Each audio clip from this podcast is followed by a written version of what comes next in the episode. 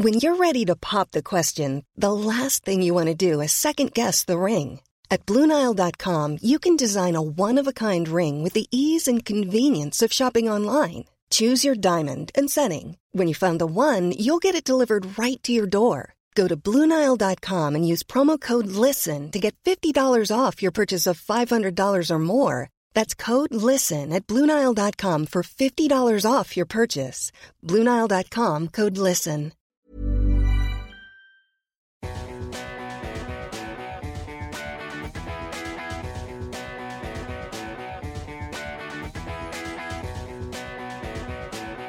This is Relentless Daring on Podbean.com. Welcome to the land of bourbon and bad decisions. This is Relentless Daring on Podbean.com and the Podbean app or wherever you listen to your favorite podcasts at. So, last week I had the great pleasure of having a Skype discussion with Mr. Andrew Heaton of the Political Orphanage and Alienating the Audience, as well as Reason Magazine and Reason.com.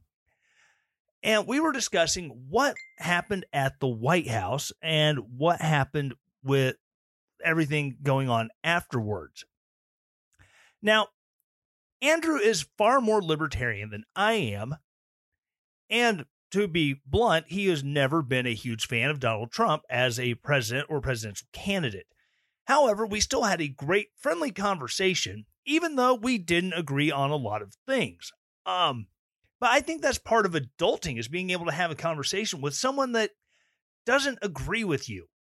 Someone that can say, well, here's why I think you're wrong, and then cogently lay it out. I love Andrew for that fact is that he's a very, very down to earth person who has no issues with saying, well, okay, I understand why you're saying that and why you think that, but here's why I think you're wrong. And then, you know, lay out his opinion and you can go, oh, and have a nice, reasonable way of discussing things. It was a great conversation with him. Um, I'm going to apologize for my half of the audio. I was, you know, at my job, and I did have to use my Bluetooth headset to have the conversation. And so it didn't pick up as well as his did, being able to talk directly into his phone. So I'm a little fuzzy sounding, a little distant. So I apologize on my half of the audio content. But again, it was a great conversation. And I look forward to being able to have another conversation with Andrew in the future because, you know, when you have differing opinions and you don't devolve into shouting at each other because I'm right and you're in sin, it makes these conversations down the road little bit easier to happen. So, without further ado, ladies and gentlemen, I give you Mr. Andrew Heaton.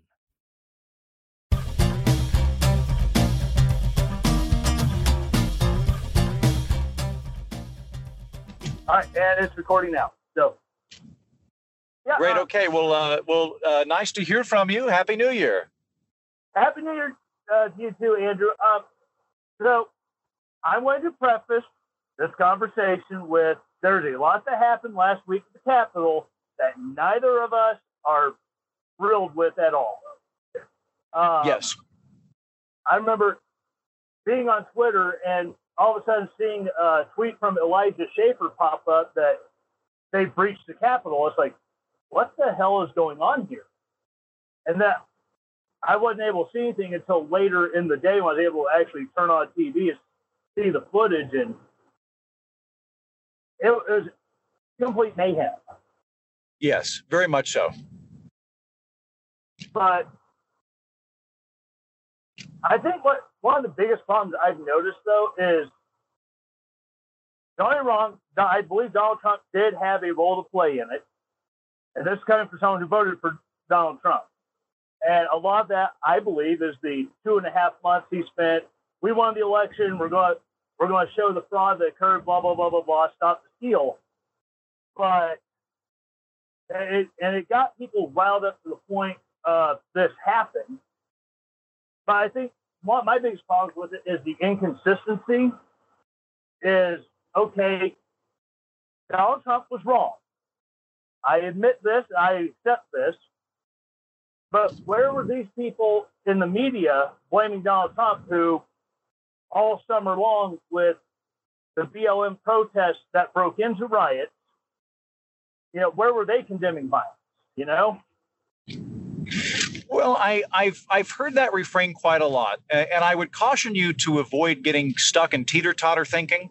Teeter totter right. thinking is what, what, what I describe as when we, we, we tend to have a, a media framework on both the left and the right that understands everything as a referendum on whether Republicans or Democrats are better. Like literally everything must be understood through this story. So if I say something negative about Obama, somebody will respond with, yes, but Bush did this thing. And my response is like, okay, then Bush also did poorly on that thing.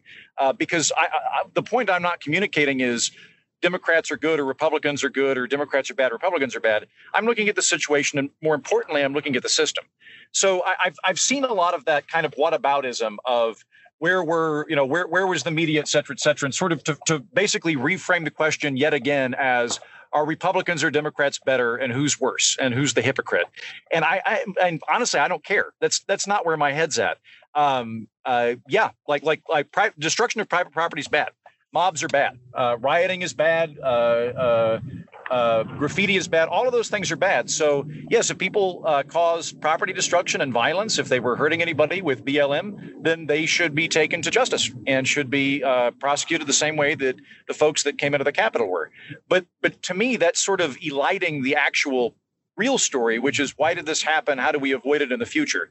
So, I, I guess point taken on all of that, but but it doesn't really alter my opinion on Trump at all nor about how we should be proceeding. I, I think it's it's kind of a um, it, it, it's fighting a fight that I, I think is actually kind of an old and tired one. We need to move past. Right, and, and, and my big thing is whataboutism. And, and I agree, saying, "Well, what you did was wrong, so therefore it's okay if I do it." And right. That that that's not the point I'm trying to make. I I'm one of those people seeing inconsistency drives me out of my mind. And yeah. so I think that's where that's where I get hung up on. Okay, Maxine Waters standing there with a bullhorn saying, if you see members of the cabinet at a restaurant, at a gasoline station, make the crowd get in their faces, you know, that that gets excused.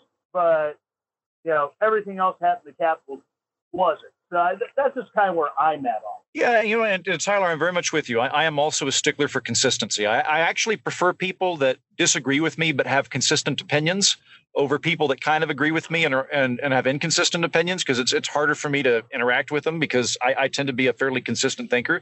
So I agree. Like I like I am equally um, uh, disturbed by you know the, the, the growing thing of if we don't like a legislator let's go to his house and you know threaten his family or let's let's we'll just we'll go into restaurants and, and shout at ted cruz or whatever. I, I think that's also bad. However i think it's also worth pointing out that there are um, while it might be sort of uh, qualitatively the same the, the quantity or the impact is very different so uh, it's it's uh, not okay I, I I don't particularly care for Ted Cruz. I didn't vote for him when I was in Texas, but I also don't think we should hound his family when they're at dinner or, or any political leader for that matter. I just I, I think that that's adding fuel to the fire rather than helping us get to a better place, right? But I would also say that going into a restaurant and yelling at Ted Cruz is uh, magnitudes less bad than breaking into the Capitol and killing people. So right. while while while those types of complaints are are well situated on progressive media and progressive politicians, the scope of what they're doing is much, much, much less than what Trump was doing. And so I think that it makes sense for us to be focusing on Trump's culpability for the the riot at the Capitol in particular. Right, and and I agree to an extent, um, but you know, at the same time, it's one of those I mean, I don't even know anymore because we we spent four. Oh, I'm not going to say four years. That we spent what the last 20 years with both sides equally yelling back and forth at each other about, you know, Bush lied, people died, Obama was this, Trump was that. Yeah. And for 20 years, it's just been, you know, two encampments throwing stones at each other. And right. it was a matter of time before something like that happened. Yeah, no, I, I, think you're very right about that, and, and I think uh, the, the the partisanship has become the the story rather than the the background for it, right? And on my end, what I try and do to get past that is I try and focus on rather than that that that that teeter totter action of you know who, who's the bad guy in this situation, the left or the right. I, I try to step away from that and look and go, okay, what what is the problem here? What's causing the problem, and how do we fix it? So for for when I when I look at the riot story, I'm less concerned about media coverage or political reaction to it, and and look at okay, what what what led us to this point, and and I think the the riot, uh, the lion's share of that falls at Donald Trump's feet. Uh, I'm not going to hold him legally accountable for the deaths. I don't think that that is something that you could you could lay at his feet. But the the instigation of the riot itself is directly caused by him. And so then the the questions that I am most concerned about are you know, how, how do we address this? What are the steps? Not not whether Democrats have covered it in a good way or a bad way, but what would be the best way to approach Donald Trump on this? And I'm, I'm of a divided mind on this. Uh, I, I am I have been a very very vocal Trump critic from the beginning, but I, I try and be a, a pragmatist as well. So with with Trump, um, I would say that in this instance, probably the 25th Amendment would be the best way to handle it, and we're basically doing a soft version of that right now, um, absent legislative action. And then in terms of impeachment and removal, uh, the the questions for me are: one, uh, is he is he deserving of impeachment and removal? And two, if we did it, would the impact of it be positive? By, by which I mean, you know, would, would it would, would removing Trump from office retroactively or at the moment would that end up causing more mayhem than than not doing so at the end of his term? Which I think is a good question. Uh, but that's kind of where my head's at. I'm, I'm, I'm a lot less concerned about just how talking heads on the left, um, you know, either failed to, to, address BLM or have gone overboard with with Trump or anything like that. Uh, and and and I agree. And with the impeachment has already happened, so that's that's yeah. you know water under the bridge. So really, the real big question is, I theoretically the Senate can convict him in absentia once he's already out of office. Right. But that, that's one of those things is what does it mean in the long run for anything other than, you know, uh, uh I've heard one talking head refer to it as a Soviet show trial. And I, I think that's hyperbolic. I want to state that now. I believe that is definitely hyperbolic, but I, I do do believe that is somewhat of a show trial. Just oh look, we did this. He's we convicted him. So now what? He can't run again, or however they decide to censure him. Yeah, yeah, no, no. I think um, well, I wouldn't call it a show trial, I, I think sort of what we have to look at, you know, particularly if it's retroactive, if he's tried an abstention, the question is: Is this it, it, are we doing this? Are we prosecuting him out of vindictiveness, or are we prosecuting him because we want to? It, it's a necessary check on a problem in the system, which is a good question. I'd say it's absolutely motivated by vindictiveness. The motivation's there. Uh, it could be righteous vindictiveness. It could be well-earned vindictiveness, but but we really need to uh, be concerned with what what is the impact of this and what is the consequence of this going to be. And I'm I'm of a mixed mind on that. Uh, I think I would be in favor of removing him, but more so because I I, I, I will admit I, am on the vindictive side of things. I, I would love to throw him out at Trump, I think he's deserving of it. But I also think that we've been much too reticent to use impeachment and removal in the United States. I think it's actually kind of a rusty tool that we need to sharpen and use more frequently. We've never removed a president from office, and I think it would be good to do that. Uh, my fear is, and I think we might have already crossed this Rubicon, that impeachment will, rather than being a kind of weighty last resort, will now just be a typical tool that we use uh, as a check on the president all the time, where whoever the minority power is will constantly be trying to impeach the president and that'll be a way of slowing them down and their agenda down. I, I, think that that will very likely happen now. I think there's a very good chance that you'll see impeachment charges brought up uh, any, any time that Congress is a, a, different party than the president. But insofar as the removal goes, um, I, I, it's, it's, you know, one, is it going to animate more violence? Uh, I think if it happens retroactively, no. I think if they were to do it now between uh, you know, the remaining, what is it, six days or whatever that uh, Trump is in office, I think there's a very good chance he would precipitate violence and, and precipitate civil unrest and isn't a good idea to, to launch through. If they were to do it, say, uh, after the first 100 days of the Biden administration, I don't think it would have uh, an effect in terms of civil unrest. Um, but I, but I, I think it might be good just in terms of, of sort of setting that precedent of yeah, like we actually will remove presidents if they go too far. And I I would have done it more. Like I would have I would have probably voted to impeach President Obama when he uh, when he went into Libya. I, I feel very strongly that you shouldn't be toppling foreign regimes without the express permission of Congress. It's not your job to do that. It's your it's it's Congress's job to authorize military action. And I, I think he stepped outside of the the remit of the executive by doing so. So I, I would actually be much more trigger happy with impeachment and removal in general. Um, so that's kind of where my head's at. But I, I, don't know. Can you can you convince me that the impact would be negative? That, the, there would be unforeseen consequences to this that would would uh, uh, be malignant towards the government in the future? Well, I don't know if I see anything that would bring a uh, bring a malignancy against the government if Donald Trump were to be removed from office before the 20th. Uh, because I, I think it's, it'd be a lot like the first impeachment, where a lot of people are going to go, okay, this is a waste of money, but it's over now. Mike Pence, you've got the you've got the reins for the next five minutes, whatever the case is. But I think what's the, one of the bigger problems, though, is looking at the culture of the Republican Party. How how much of it is centered around uh, a very core, uh, almost, uh, I don't want to say oligarchy, it's not the right word. But there's a very set and defined system.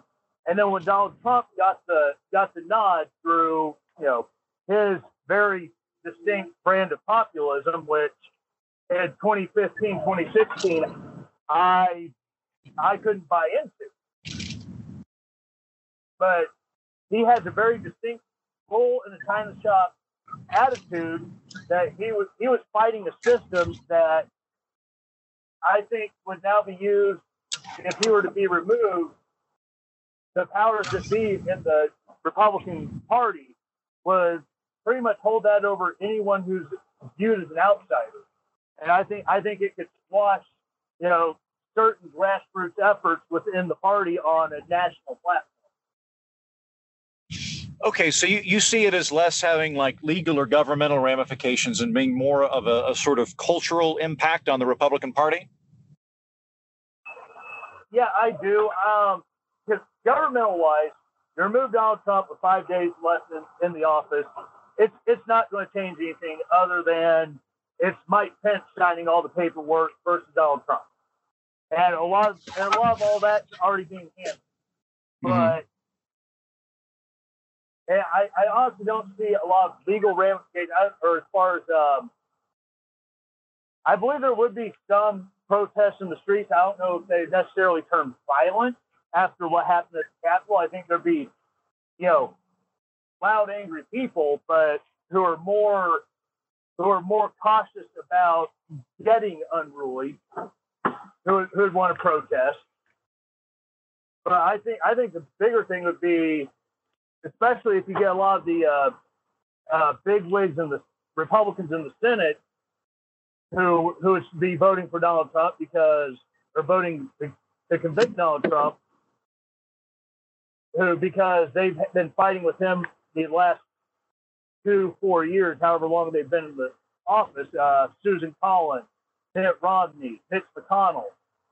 I think a lot of them it, it would help squash any sort of uh, grassroots uprising from you know on a national level, where no, you're going to stick in line with us. You're not going to go rogue like Donald Trump did.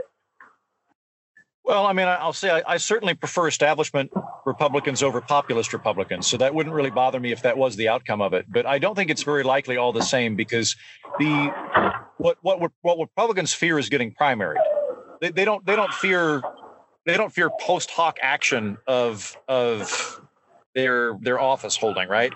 Like if if if the thing that Mitch McConnell is holding over somebody's head is that we we might dishonor you after you leave, that that doesn't strike me as an actual threat to anybody. The, the threat would come if you're going to get primaried. You're not, you're not going to get primaried from the establishment. You're going to get primaried from the extremists, which right now are the Trump folk.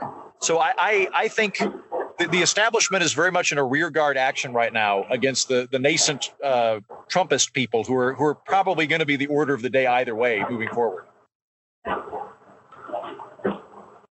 And and uh, I think another issue I tend to have, um, and I is a is a, a categorical thinking on things, which is funny because I've already said categorical thinking. So, yay to my own hypocrisy there. Um, uh, if, if, sorry if it's loud. Uh, it's kind of snowing. This little this little truck doesn't do very well in the snow. Not a problem. but um, uh, I, I think that there is a, I think there is a path forward for people who go, okay, the the establishment Republicans, they don't like us because we're not them. But also at the same time, you know, the Donald Trump way of just go through and smash all the glass, all the uh, smash all the stained glass windows. That's also not the good way to do it.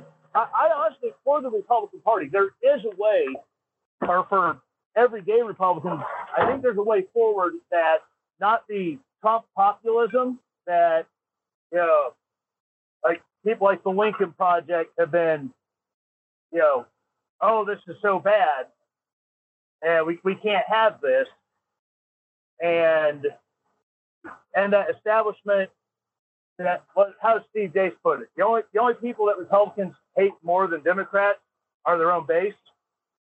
Because I think, and that's really what helped lead to the rise in Donald Trump is because, like I said, for 20 some years, you know, Republicans looking back to uh, Ronald Reagan, we've been getting Republicans have been getting fed Ronald Reagan uh, type ideas and then we, we put these these uh, politicians in the office, and then yeah, we're we're to walk that back because yeah, we need to get things done.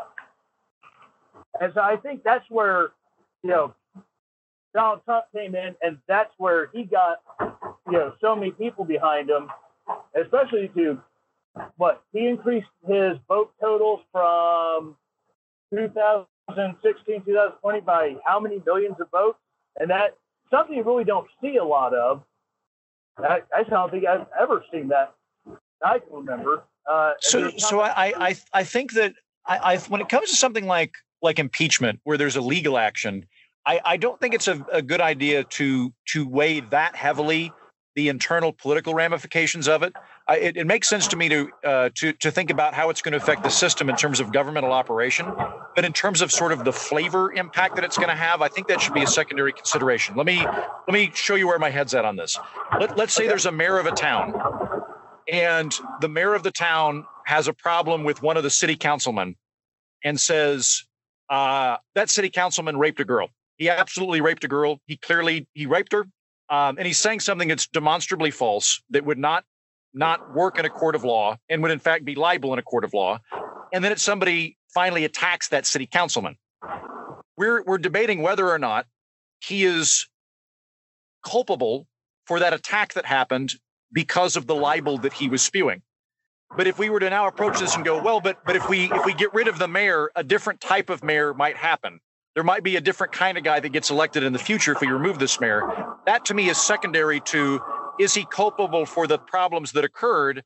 And is it best to remove him based on those actions rather than the flavor that he represents? Right. And uh, yeah, that's good. That's a good point. I mean, I think I think I'm thinking farther down the road than okay, what's going to happen with the impeachment and what's going to happen with the uh, government later you know, as soon as, you know, one's gone and the next guy steps in, I was kind of looking more 50,000 feet than looking more, you know. Oh, no, I, I, I agree. I guess the thing I'm cautioning against is let, let's say that like Alexandria Ocasio Cortez committed a felony and we were uh-huh. debating whether or not to remove her from Congress if if our if our rationale was well i don't want to remove her from congress because that that might mean that the establishment will prevail within the Democratic Party as opposed to the populists, I would say, well, it's not it's we're we're not debating where we want the party to go. We're debating whether or not she committed. want her uh, to be in office or not? Yeah, yeah. Exactly, and, an impeachable offense. Right, and I, I have a really bad habit of thinking bigger than what the argument is sometimes. So forgive me mm. on that one. Um, but yeah, and as far as anything, what, what would happen if this were to, if really, like, like you pointed out earlier, no U.S. president has ever been removed after being impeached. No, but they did. They, they they did remove various um, ex presidential powers from uh, from from James Buchanan. Uh, J- James Buchanan, we don't really think of him now, but uh, you know he he's the president who's who's presiding over the country in the lead up to the Civil War. Was very very unpopular in his day. Um, to give you an example of kind of the stuff that happened when he left, um, he had Congress had commissioned a portrait to be painted of James Buchanan as his presidential portrait. Uh, and then once he left, was so angry with him that they actually refused to pay the bill. And then the, the painter went to uh, Buchanan and said, Hey, you should foot the bill. And Buchanan said, I didn't commission it. It's your business. And so his presidential portrait stayed in a guy's attic for like 60 years uh, because Congress refused to pay for it. They also revoked his franking privileges for a while, less of an issue now but it used to be that if you were if you were an ex-president you automatically got to mail anything for free that was one of the benefits you got of being a president they they did remove that for a time so there are certain precedents that are that are in place of revoking privileges attributed to an ex-president right and yeah if, if they want to remove donald trump's uh, his pension because of all this that happened uh, yeah i'm fine with that the, man is a self self-declared billionaire so, I mean, he's been turning over his uh, presidential pay for the last four years to various government agencies to help go to their funding, charities, stuff like that. So it, it's not like he's, he's going to be missing out on that pay if they take his uh, if they take his pension. I'd be more concerned that as a former president, if they took his uh, Secret Service detail that he's you know rightfully entitled to, just because I think that would set a very dangerous precedent down the road for, again, uh, one party gets into power, they don't like the president. So, okay, now we're going to take all these privileges, and then it opens up former presidents to attack and this, that, and the other. Uh, I, I, agree with that insofar as um, Secret Service goes. Um, uh, much as I dislike Donald Trump, I wouldn't remove his Secret Service detail. Uh, I think he would probably be a target. Um, and uh, much as I don't like him, I don't want to make him a, a target for physical attack or uh, political assassination or reprisals of that kind. So uh, I wouldn't remove that from him. I think I would remove. I mean, I, I don't. I don't think any of this will happen. Incidentally. Um, oh, hello. Yeah, I'm um, still here. I'm still here. Uh, thanks. Uh, I don't think any of this will happen incidentally. I, I, I think that this will basically go away. I, the likelihood that um, the Senate would actually move to convict him is is nothing. I mean, they've got including Kamala Harris, they'll have 51 votes, or uh, yeah, uh, 51 votes, right? It takes a two thirds vote in the Senate to remove a president. So that's just not going to happen. It would require half of the Republicans to vote to remove a president that wasn't even in office anymore. So it's very academic at this point. Um, yeah. That said, yeah, I, I, think I'd remove his ability to run for office. If if I, if I were in the Senate, I would vote to remove him um, and uh, and you know withhold uh, office in the future. Again, I, I, don't think he'll run in the future either. I, I don't like everybody's kind of talking about it. It's four years from now. He's what like eighty years old or seventy eight something. I don't think it's very likely. Joe Biden's huh? age. Yeah, he's Joe Biden's age. Yeah, the likelihood that either of them will run again to me is a pretty minimal chance. Uh, I, I would I would remove that though because. Huh? As I say, likelihood of Joe Biden completing his first term, I think is actually fairly minimal, just because he's he's been showing signs of cognitive decline. And also with his age, I think there's a lot of uh, health risk that could come come into play that maybe voluntarily he he invokes 25th Amendment and steps down, hands it to, to Kamala Harris. But possibly, I, I, I will say I think that the cognitive d- decline is is very much overstated. I've I've seen some of the videos of him uh, allegedly being senile, and it's it's usually just he's at a campaign rally. It's his eighth campaign rally of the day, and he he misspeaks and then corrects himself. So I, I don't.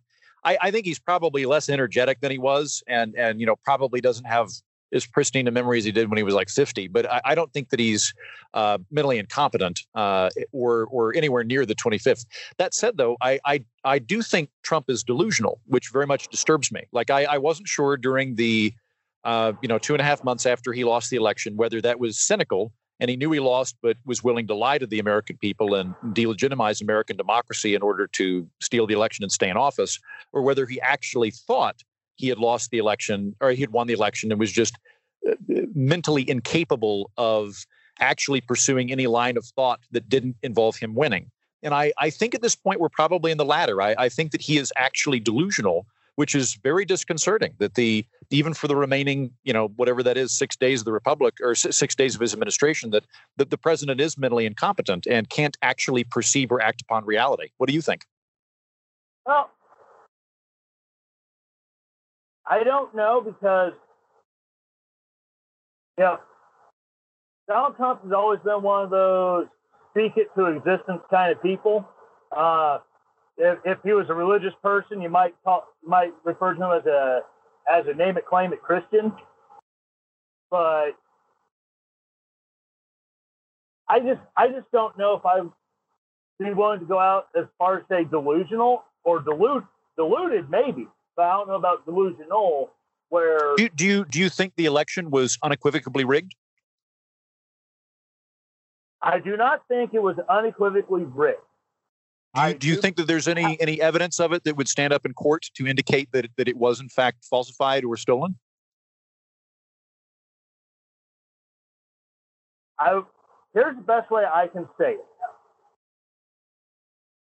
Based off the analytics of you know things you know the how the polling numbers with exit polling, who was voting, who was voting for whom in the presidency and all that, versus these ungodly numbers coming in the middle of the night. I think if there are questions, much like uh, in Ohio in 2004, there were questions about the voting machines. They looked into it. I think if they got, went back and they looked at and they said, okay, we found these votes that shouldn't have been counted, throw them out. Or these, or these states, through executive action or judicial action, change election law midstream. That's not their place. Throw these votes out. If Donald, if Donald Trump won, Donald Trump won. Integrity election is is there. If you do all that and Joe Biden still won, then Joe Biden still won. Uh, we have we've maintained electoral integrity. Um, so, so we, we we have done that. There've been, um, I mean, multiple state level executive inquiries that have all turned up that there was no electoral fraud, uh, and we've had, I think, 79 different court cases waged by the Trump campaign, all of which were lost, many to uh, Trump appointed federal judges. So, for example, in in the state of Georgia, um, the, the now infamous phone call that Trump had with the Secretary of State for Georgia, who was a Republican serving underneath a Republican governor, um, uh, Trump, you know, was saying. You, you, at one point, he brings up the Dominion voting machines, and and that you know they they've clearly um, overinflated the amount of votes for Biden. And the Secretary of State, who again is a Republican, goes, "Mr. President, we've we've done a hand count on these. So this is to say we've now we've now verified through physical ballots." And the, the difference just isn't there. There's there's not a discrepancy anywhere near that which would tip the scales on yeah, this. I, I, it was what like like you know there's like 1,100 votes I think was a discrepancy. Right. So, so, so it, it, we, we've, we've already really had that inquiry, and it's turned up that there there wasn't anything. I mean, it, it, it is a it is a product of delusion. Like Trump thinks that um, he could not have lost. He he thinks that people were bringing in you know bags and bags of fake ballots, and that's the only way that he could have lost uh, Georgia. And uh, I I, uh, I I I don't see a given the the a massive amount of inquiry and evidence at this point, which is explicitly available to the president um, and and the team of people reaming through it. I, I, don't I don't think there's any ambiguity left at this point, which means that he is either lying or he is um, unable to come to grasp with reality.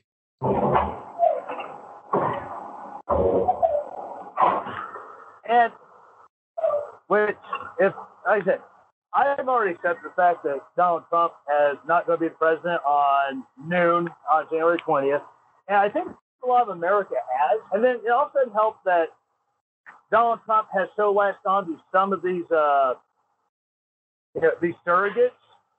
You know, when Trump's own legal team has has to separate themselves from Glenn Wood and uh, Sidney Powell, Rudy Giuliani, because okay, they're off in la la land, and like I, I was at the point with uh, Sidney Powell. You know, I want to release the Kraken. So, well, okay, put up or shut up because you know if if you have the evidence, make it public.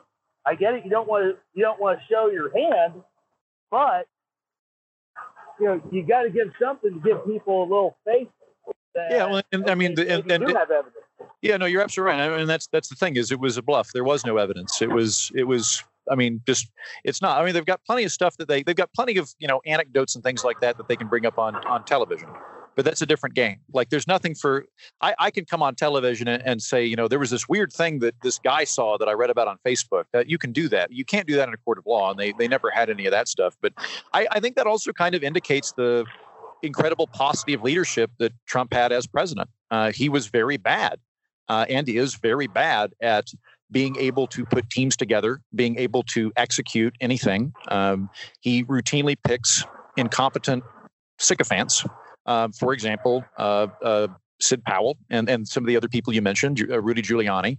Um, I, would say I, I, don't know that I'd call Giuliani incompetent. I would call him feckless. I mean, he's he, has been very clearly lying in, in, the pursuit of all of this, uh, which I get as an attorney. It's not like he's thinking like a courtroom attorney. It's not his job to uh, promote the truth. It's his job to promote his client, and, and that's what he's been doing with Donald Trump. But the, the, the fact that his legal team has been so abysmal uh, is to me pretty emblematic of the entire Trump administration of just not being a good leader, not being a good manager, not being a good executive, uh, and uh, um, I, I'm I'm glad I haven't been in government the last four years. I think it would have been very difficult.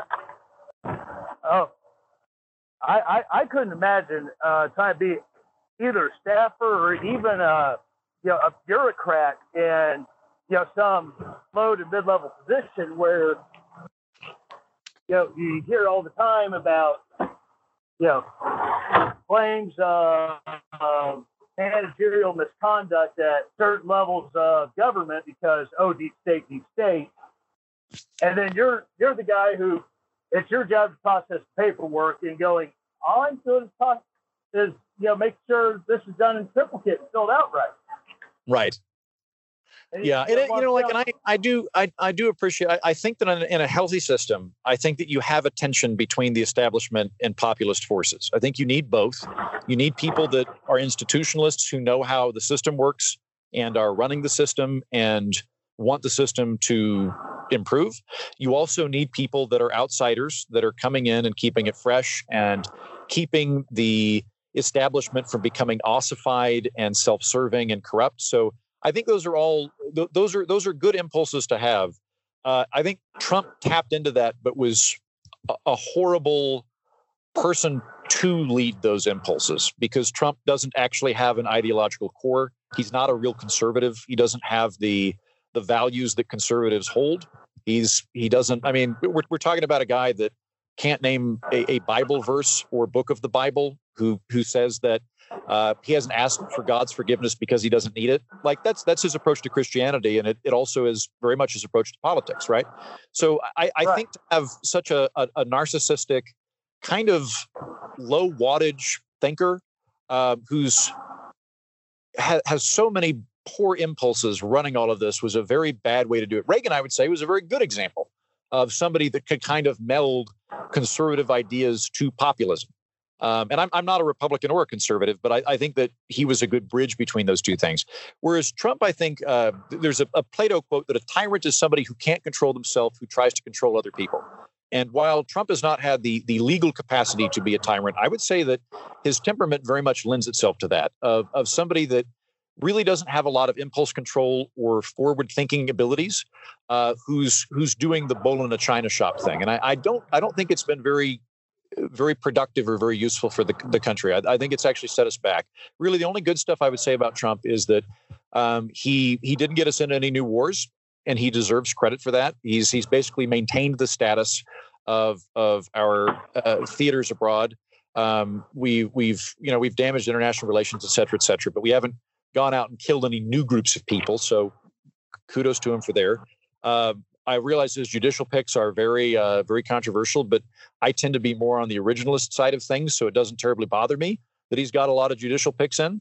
Uh, but other than that, I, I, think that he's been pretty abysmal in, in every other track record. He he uh, we were already reaching record deficit and uh, and debt under him prior to the pandemic. Uh, the the federal government was going on a spending spree. Uh, there's there's absolutely zero evidence of him and his administration being uh, fiscally restrained or fiscally conservative. Um, neither are the Democrats, but he didn't do anything to pull that back. Um, and I, I, think that the the sort of the underlying problems that you mentioned earlier, Tyler, of you know both sides screaming at each other, and you know Obama did this, Bush did this.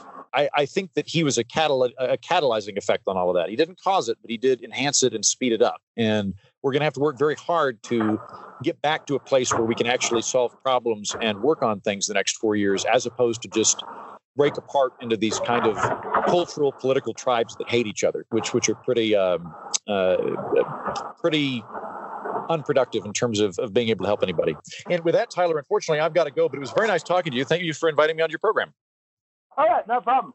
Uh, glad to have you on. You know, look forward to talking to you again. Great. All right. Have a good year. Bye. Yep, you too. Bye. And that concludes my interview with Andrew Heaton. Again, Andrew, thank you so very much for coming on the show. I greatly appreciate it. Look forward to having you back again sometime.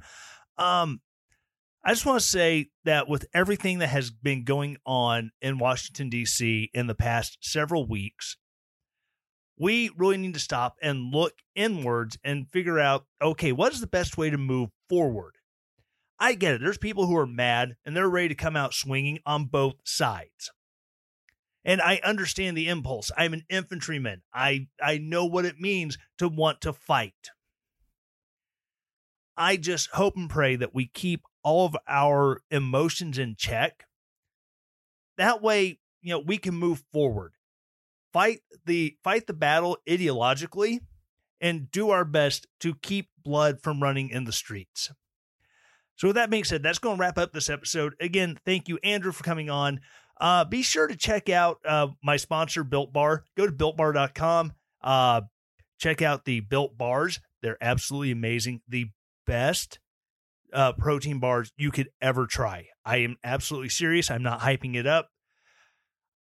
And honestly, I'm working for a commission. They're not even actually, you know, giving me money to talk about them because I'm just a brand ambassador. But hey, they're amazing, amazing things. I I just tell one of my friends today that I don't just sell it because yeah they'll give me money. I sell it because they're good and I buy them myself. So builtbar.com, use promo code relentless, check it out. Also go to uh, relentlessdaring.com. Uh, at the top of the page, you will see a donate button. The show is funded by you, the listener. So hit that donate button. You can do a one time donation. You can do a monthly donation. It just automatically comes out. It all goes into keeping this show on the air or on the internet for you. So check it out. Uh, please help. Uh, also, you can buy merch there. Also, check out my other project, The Whiskey Pod. Uh, the first episode is now live, so check it out. Again, there's I've got a little bit of Whiskey Pod merch available at relentlessdaring.com. So if you want to buy it there, by all means, go ahead. Help support the show. Um, it means so much to me. It means so much to have you guys listening.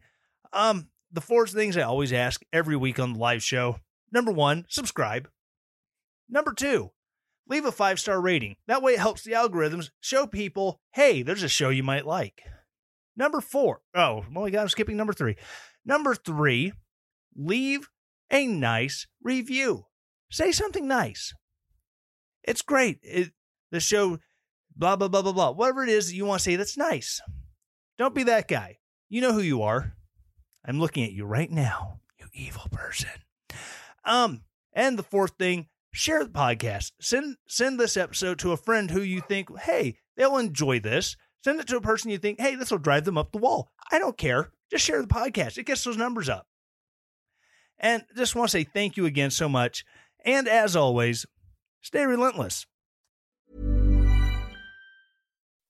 When you make decisions for your company, you look for the no brainers. If you have a lot of mailing to do, stamps.com is the ultimate no brainer. Use the Stamps.com mobile app to mail everything you need to keep your business running with up to 89% off USPS and UPS. Make the same no brainer decision as over 1 million other businesses with Stamps.com. Use code PROGRAM for a special offer. That's Stamps.com code PROGRAM.